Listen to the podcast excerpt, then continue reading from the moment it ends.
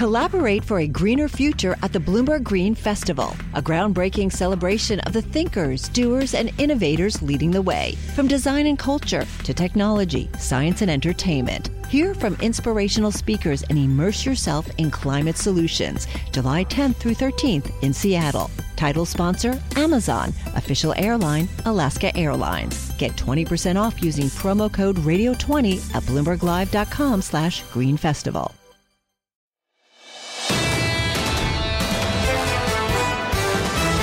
Welcome to the Bloomberg Surveillance Podcast. I'm Tom Keene, along with Jonathan Ferro and Lisa Abramowicz. Daily, we bring you insight from the best in economics, finance, investment, and international relations. Find Bloomberg Surveillance on Apple Podcasts, SoundCloud, Bloomberg.com, and of course, on the Bloomberg Terminal. Right now, and this was to be a normal conversation on Russian affairs, and you do that with Stephen Sestanovich. He is Kennan Fellow at CFR. There's nothing else to say but his wonderful work at Columbia and, of course, his Cornell and Harvard over uh, the years. But we have been derailed, and we have been derailed by Marina and a video that went viral across all of this world and our modern social media. Uh, a woman with courage on a Russian TV set. We've all seen this on radio. Perhaps many of you have seen it as well. And Marina has disappeared in protest in Moscow. Dr. Sestanovich, thank you so much for joining us today. What will happen to Marina? Um, Marina is not in a good place. I think we can say that for sure. Uh, I wouldn't put money on her job tenure, uh, but she has uh, gained a certain protection by being coming so notorious and famous so suddenly. Uh, she speaks for a lot of people. You know, Russian experts, the intelligentsia, are all saying openly to Westerners, we're depressed. Uh, we can't understand what's happening. People want to leave the country.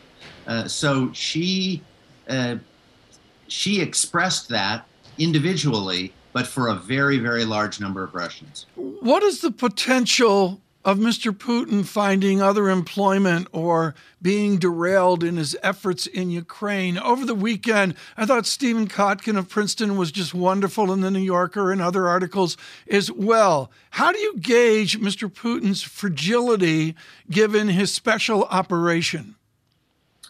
Well, if, if, if Putin wins, uh, he's better off. Uh, if he fails, uh, you know, Russian leaders are not rewarded for failure. And his problem now is that uh, he's got a military offensive that is stalling.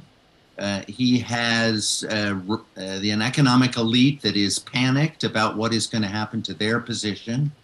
Uh, he has the intelligentsia depressed and speaking out.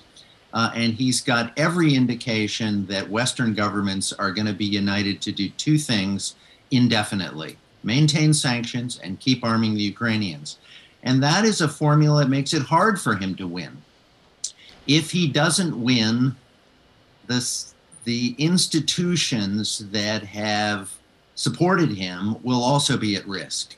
Uh, the Russians' political future is really more unpredictable today than it has been in years. Well, and I wonder, you know, especially given your experience, Professor, as an ambassador at large to the Soviet Union, when Vladimir Putin uh, took his helm as uh, president of the country uh, over in 2000, I'm wondering who you think could fill a power void should he be taken down in some capacity you know, this is going to be very hard because the institutions that would like to fill that void are going to be weakened and discredited.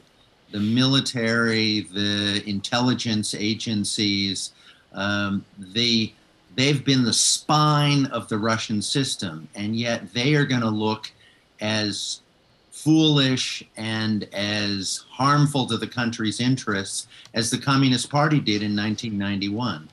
Remember, in the the final collapse of the Soviet Union was triggered by the military intelligence uh, people trying to do something immensely stupid, which is to have a coup against Gorbachev that the people rose up against what has happened in Ukraine is possibly, if it turns out this way, uh, the same kind of s- institution discrediting uh, step that puts everything up for grabs in Russian politics. Got to leave it there, Stephen. Fantastic to have you on this program as always. Please stay close so we can catch up again in the next few weeks. Stephen Sestanovich there of the Columbia University and CFR. Collaborate for a greener future at the Bloomberg Green Festival, a groundbreaking celebration of the thinkers, doers, and innovators leading the way. From design and culture to technology, science, and entertainment. Hear from inspirational speakers and immerse yourself in climate solutions. July 10th through 13th in Seattle. Title sponsor Amazon. Official airline Alaska Airlines. Get 20% off using promo code Radio20 at BloombergLive.com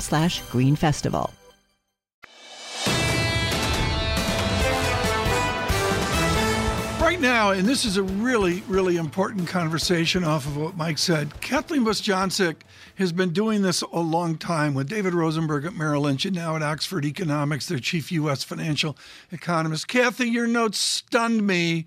You look for a higher sustained inflation. What does Chairman Powell do with 8.7% inflation? Uh, good morning, Tom. Uh, well, I think he's got to stay pretty hawkish in his policy stance. Um, you know, they're only going to go 25 basis points tomorrow. I think if it wasn't for the outbreak of war in Ukraine, uh, we'd be looking at 50 basis points. But of course, he wants to go gradually and cautiously in this environment of high uncertainty. Uh, but they've got to, you know, make inflation. They have. They've made inflation their top priority, and it, continues to be so. Um, and he's going to have to lead the FOMC uh, to be pretty consistent and, and relatively aggressive compared to what we've seen, you know, over previous tightening cycles. So uh, maybe 25 basis points tomorrow, but he may hold out the possibility of 50 basis points at any given meeting going forward, especially if we're correct in, in inflation. Uh, at the headline, uh, CPI pops up to, to 8.7% by the spring. Kathy, what does Jay Powell do if there's evidence of a slowing economy, but inflation stays high? Yeah, it, it's this is the worst uh, world, right, for, for central banks. This idea of a stagflationary shock or a possibility of stagflation. We don't think overall we're in stagflation. It's a stagflationary shock, but we think there's strong enough momentum that you're going to see growth around three percent. So even though the economy slows, and it should, um, that's not going to deter them from, you know, keeping inflation under wraps. We'd have to really see something that looks like we're headed to a precipice of, of a recession, and that just doesn't look to be in the cards for now. Right now, I'm looking at the economic data that came out. The good news is there does seem to be a slowing when you strip out food and energy uh, costs, right? So that actually might feed into this feeling that perhaps we're starting to stabilize. The bad news was that Empire Manufacturing, which plunged, and I wonder if there are signs that things are really grinding to a halt in the face of some of the inflation, in the face of worker shortages that really have been crimping uh, some of the capacity at different companies? It's, it's definitely something you know we've been watching. Um, but I think overall, some of these regional surveys have been a bit volatile. And what we've seen overall is that demand, you know, for back orders uh, to replenish inventories are still very strong, and that producers product uh, are still finding ways to um, uh, get their goods out the door. Yes, they face um, some job constraints, uh, but overall, uh, it industrial production still looks very healthy to us in manufacturing activity. Hey, Kathy, the last time we had some forecasts from the Fed, I think, was the middle of December. That's a long, long time ago. And I'm looking at the dot plot for 23, 160, for 24, 2.1%. I imagine if they had the choice, they wouldn't do forecast tomorrow. They're going to do forecast tomorrow. Kathy, what happens with that dot plot in that summary of economic projections when we all open up that file? What does it look like? Yeah, we, we think that the, the dot plot estimates have to go massively higher for, for this year and, and a bit higher for 2023. Uh, we would not be surprised to see go from three rate hikes, so 75 basis points for this year, to 150 basis points. So they may not go the full 175 that we expect in the markets, uh, but certainly a, a big shift. And we think that by next year, they actually have to start to signal they're getting towards restrictive policy stance. So closer to two and a half percent on the dot plot. Is that the peak in the rate hiking cycle for you, Kathy? Well, we have it. We have it. Our our neutral rate is a little lower at two percent. So we think they go slightly above that. Um, and that would be the peak in 2023. and, and, then, you know, it's growth that we worry about in the middle part of 2023. That's when we could get a little soft and fall below potential growth.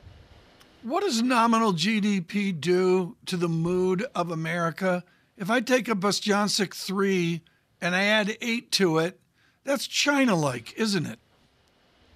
Well, it, it, yeah, there's, there's no doubt that when you add the inflation component, um, it's very strong nominal GDP. And, and, these inflation numbers really look like something from another part of the world, right? Um, and not here in the US. Um, you'd have to go back to the 1980s. So nominal GDP matters. Um, I would say from a, a corporate standpoint, if, if corporations, they need to maintain pricing power to try to take advantage of that.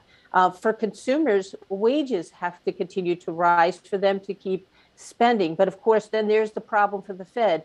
If wages start to rise, then you have this risk of a wage price spiral, which is more self sustaining um, and just adds to the problems that we see in you know the supply chains, which are being aggravated, of course, by by the war. Kathy, before we let you go, I'm curious about the situation in China that we're seeing, the lockdowns and some of the supply chain response. We've seen Walmart and Amazon come out and say that you can expect to see some sort of delays in shipping. How significant is this in terms of a contributor contributor uh, to inflation going forward? Yeah, it's it's just another headwind and, and a ripple through you know supply chains that are already very stressed. Um, we had seen some nascent signs of improvement in the supply chain, so maybe the PPI data was you know picking up some of that. But you had seen that at year end and going into early this year. Uh, but I think all of this really gets uh, reversed because of the, the war and now because of what's happening in China. So I think this is a significant um, uh, setback here on supply chains. It's only going to add to inflationary pressures. Kathy, thank you. As always, looking ahead to the Federal Reserve tomorrow. Kathy Bostjancic there of Oxford Economics. Right now, we start strong with Ellen Wald on this Moving Oil, senior fellow at Atlantic Council. Forget about that. Author of Saudi. How does the world change for Saudi, Ellen Wald, when oil plunges from 130 down under 100?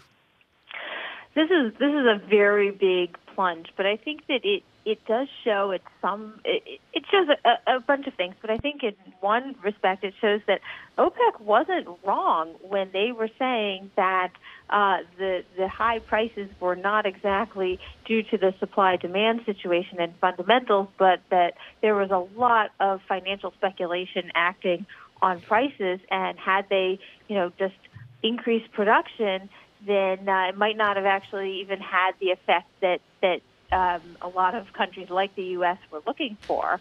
Uh, so I, I, do think that in, in some respects this does vindicate their position. Ellen, what do you think is behind the turnaround? Can we start there? Why such a massive yeah. move the last couple of days? Yeah, so I think there there are a bunch of factors. Um, you know, most of them are more financial. I do think that the oil market was probably over uh, compensating or, or had been had been higher than it should have been given the, the supply demand situation. I think that um, news that um, Russian crude is selling for thirty dollars under uh, you know under under the uh, compared to the, the benchmark prices was uh, a helpful thing that, that kind of brought things down. And I do think that this was to be expected. Um, I I did kind of uh, indicate uh, in that this was something that we could expect to happen, though I didn't see it happening quite so soon. I think news that India purchased this uh, Urals cargo for thirty dollars under uh, under the, the benchmark was definitely helpful in in showing the market that yes, uh, Russian crude can still be moved and it's going to be moving at a discount. Uh, then combined with the fact that we're seeing a lot of uh, lockdowns and closures in Beijing and uh, sorry in, in China and in other areas of China due to uh, rising COVID cases is definitely an indication that demand in China could get hit and China is yeah. the world's largest oil importer. But Ellen, I gotta wonder, these are all reasons that we can give, a narrative that we can give to this move. But it feels different. It feels like a violent short squeeze. It feels like a puke, as John said. And I wonder if there's something significant or a historic precedence to the volatility that we've seen that's been unbelievable, like 30, 40 dollar uh, swings in this benchmark price that affects almost everything that we buy. Yeah, I, I'm not sure we can find a, a historical precedent for such huge volatility. I think we're we're in a period of huge volatility, but part of the reason that the volatility is so great is because we've got inflation acting on oil prices, so everything is magnified because of this. And the oil market is just there's so much more financial speculation, and and it's so much more determined by trading than say it was in right. you know the late 70s.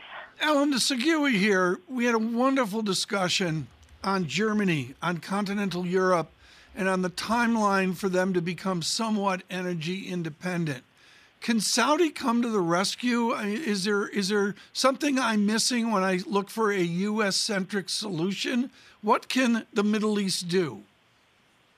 Well, here's what the Middle East can do, and what I think uh, is I think that it will be part of maybe you know if, if this situation goes on and Europe and the U.S. continue to shun or ban in some respects, or, or even if it's just companies shunning Russian oil, um, you know, we have India, say, buying a lot more Russian oil. So India is going to then buy less, say, from the Middle East, and the Middle East is going to shift to providing to Europe. We do have um, Boris Johnson talking about going to Saudi Arabia. Um, you know, the, the speculation is that he's going to ask the Saudis to produce more. But what's much more likely is that he's going to say, uh, try to maybe negotiate some kind of of deal where the Saudis just sell Britain more oil, uh, which is more of a shifting pattern as opposed to a um, you know pr- producing more.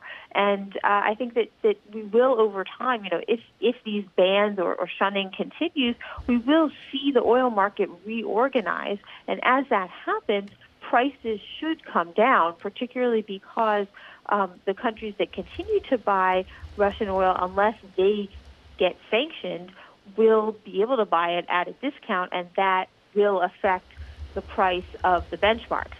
Uh, it could also affect the price of the benchmarks if they are buying it in currencies other than the dollar, um, which I think will also cause uh, prices to fall. Um, the thing is, though, that uh, I don't think we've seen the last of high prices. We're in a period of high volatility, not just plunging prices. And that's a point well made. Ellen Wald of the Atlantic Council, the brilliant Ellen Wald. The countdown has begun. This May, a thousand global leaders will gather in Doha for the Qatar Economic Forum powered by Bloomberg, held in conjunction with our official partners, the Qatar Ministry of Commerce and Industry and Media City Qatar, and premier sponsor QNB. Join heads of state, influential ministers, and leading CEOs to make new connections and gain unique insights. Learn more at QatarEconomicForum.com.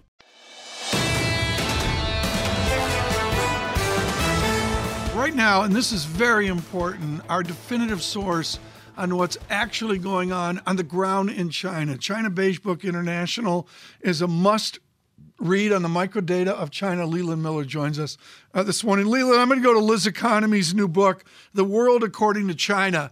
And she closes out that book with a China reset. What is the state of domestic affairs in China right now that allows President Xi to get to a China reset? Is his economy falling apart? The economy is not falling apart, but they're on the precipice of some bad things if they don't take care of business. Uh, you know, f- from the beginning of last year, when we saw this enormous de-risking of the economy, de-risking of the property sector, de-risking of the financial sector, what we've been explaining is that this is Xi's restructuring towards a, a different growth model. There is going to be much slower growth going forward, and in return, Xi is promising common prosperity. But the the, the, the path to get there is not going to be easy and it's made even more difficult by the fact that this is a party congress year. So at this point Xi has to be very careful. There, there are not threats to his power but he is making some seismic changes right. in a very politically sensitive year. I don't have the details in front of me folks but my memory suggests two mayors were shown the door in recent days. The mayors are powerful. What is the symbolism leland miller if mayors of cities are shown the door Well, uh, you know, sometimes it's economic performance, and sometimes it's because they don't get their business taken care of on the COVID front, which is what's been happening recently. Uh, but look, eh, what Xi is saying is there is no room for error this year. Uh, you look at what's happening in Chinese stocks, uh, and and eh, obviously the world is very skittish on the path that China's taking. Now, what the restructuring that's actually happening is is is something that that Xi has to do. The party would not be doing it unless they thought they needed to. Uh, but this means there's no room for error. And if there's people who are not doing their job, they're going to be tossed aside. No room for error at a tenuous time globally. How does this all fit in to China's apparent if not support for Russia, at least uh, tacit acknowledgement of what they're doing and non interference with this conflict? Yeah, I think people are way too over their skis. Uh, you know, it, it was strategic for the U.S. to leak the conversations that the Russians and the Chinese had about potentially China arming Russia. Uh, these were early on. It's strategic for China to to try to gain leverage against the U.S., try to push U.S. policy to be weaker in return for adherence to Russia sanctions. But this idea that Russia is about to ship tanks or missiles, uh, no one knows what's in Xi's head. But this this is very unrealistic. Uh, just because China has busted sanctions in the past and may do so on the margins at this uh, in, in, this round with Russia doesn't mean they're prepared to take catastrophic losses to their big companies and to their economy, uh, the tech sector, et cetera, by by violating sanctions like foreign direct product rule or anything on the central bank side. So uh, I think people are, are, are too worried right now over this. We need more information before we see that that, that China's actually moving in this direction. Although we are hearing also about China possibly investing in oil companies in Russia, trying to be partners. And part of this is opportunistic, and part of this is to secure their own energy independence uh, because of their lack of oil supplies mm-hmm. right now. How much credence do you give some of those rumors? Oh, I think that's absolutely going to happen. I mean, look, the, the advantage for China in having a Russia alliance is we, you know, uh, is not so you get grouped with Vladimir Putin on the global stage. It's so you can buy commodities cheaper. So if China can get hold of cheaper oil, cheaper gas, cheaper wheat, this is a dream come true for Xi in, in an area that, that that China's really nervous about. So I absolutely think they're going to be positioning themselves to to uh, to provide credit to the Russians in certain ways. Uh, there are bilateral swap lines they can they can they can uh, make make available. Uh, so you will absolutely see the Chinese grab as much Russian energy as possible. But this doesn't mean they're going to be arming them in Ukraine. That would be a massive step, uh, and it would end very very poorly for Xi Jinping. Leland, in the meantime, you are seeing these COVID lockdowns. You are seeing the expectation with a lot of Wall Street houses downgrading their view of the Chinese economy. What is the population, the popular support of Xi Jinping like right now? Is he suffering on that front with the domestic population? Yeah, there is there is no evidence that that Xi's struggling. Look, if you have problems in your economy, there are things you need to take care of. But I, I think that you know, a lot of these Wall Street shops now predicting zero percent growth. It's like they haven't played this game before. The the the odds of China announcing zero percent growth or something close to it in the next quarter. Did you see that? Uh, this quarter, John, I saw John. it. We laughed. We were forwarding it around. It's ludicrous. Uh, look, it, it, doesn't really matter what's going to happen. They're not going to report that. So uh, there's going to be a lot of people with egg on their face at the end of this quarter. Plus, we're looking at our own data, and we're not seeing zero percent growth. So, Leland, what would you look for? Data. What would you look for? Where in the data would you look? Well, look, you look at the credit data. So when you look at the credit data, are things going great? Are we seeing the big easy? No, we're not. But we saw something different in February than we did in January. We saw right. saw more support in property than we did in January. So they're ticking things up. There's not a dramatic deceleration going down, and a one week COVID lockdown is not going to knock the economy off its uh, uh, off its cylinders. Leland, you sound like McGregor. What is it about these Wall Street chaps? well, look, the motivations are differently. All these Wall Street shops are trying to get into China, which means they have to make nice with with Beijing. Uh, so this is one of the rare occasions where you're actually seeing a, a sort of more negative take on this, which it's is, so which is a bit surprising. But look, you either have real data and you're seeing what's going on, or you're believing Chinese lagging data that's three months old and often manipulated. So, you know, pick your poison. Leland, thank you. Leland Miller there of China Beige Book International. This is the Bloomberg Surveillance Podcast. Thanks for listening. Join us live weekdays from 7 to 10 a.m. Eastern on Bloomberg Radio and on Bloomberg Television each day from 6 to 9 a.m. for insight from the best in economics, finance, investment, and international relations. And subscribe to the Surveillance Podcast on Apple Podcasts, SoundCloud, Bloomberg.com, and of course, on the terminal. I'm Tom Keene, and this is Bloomberg.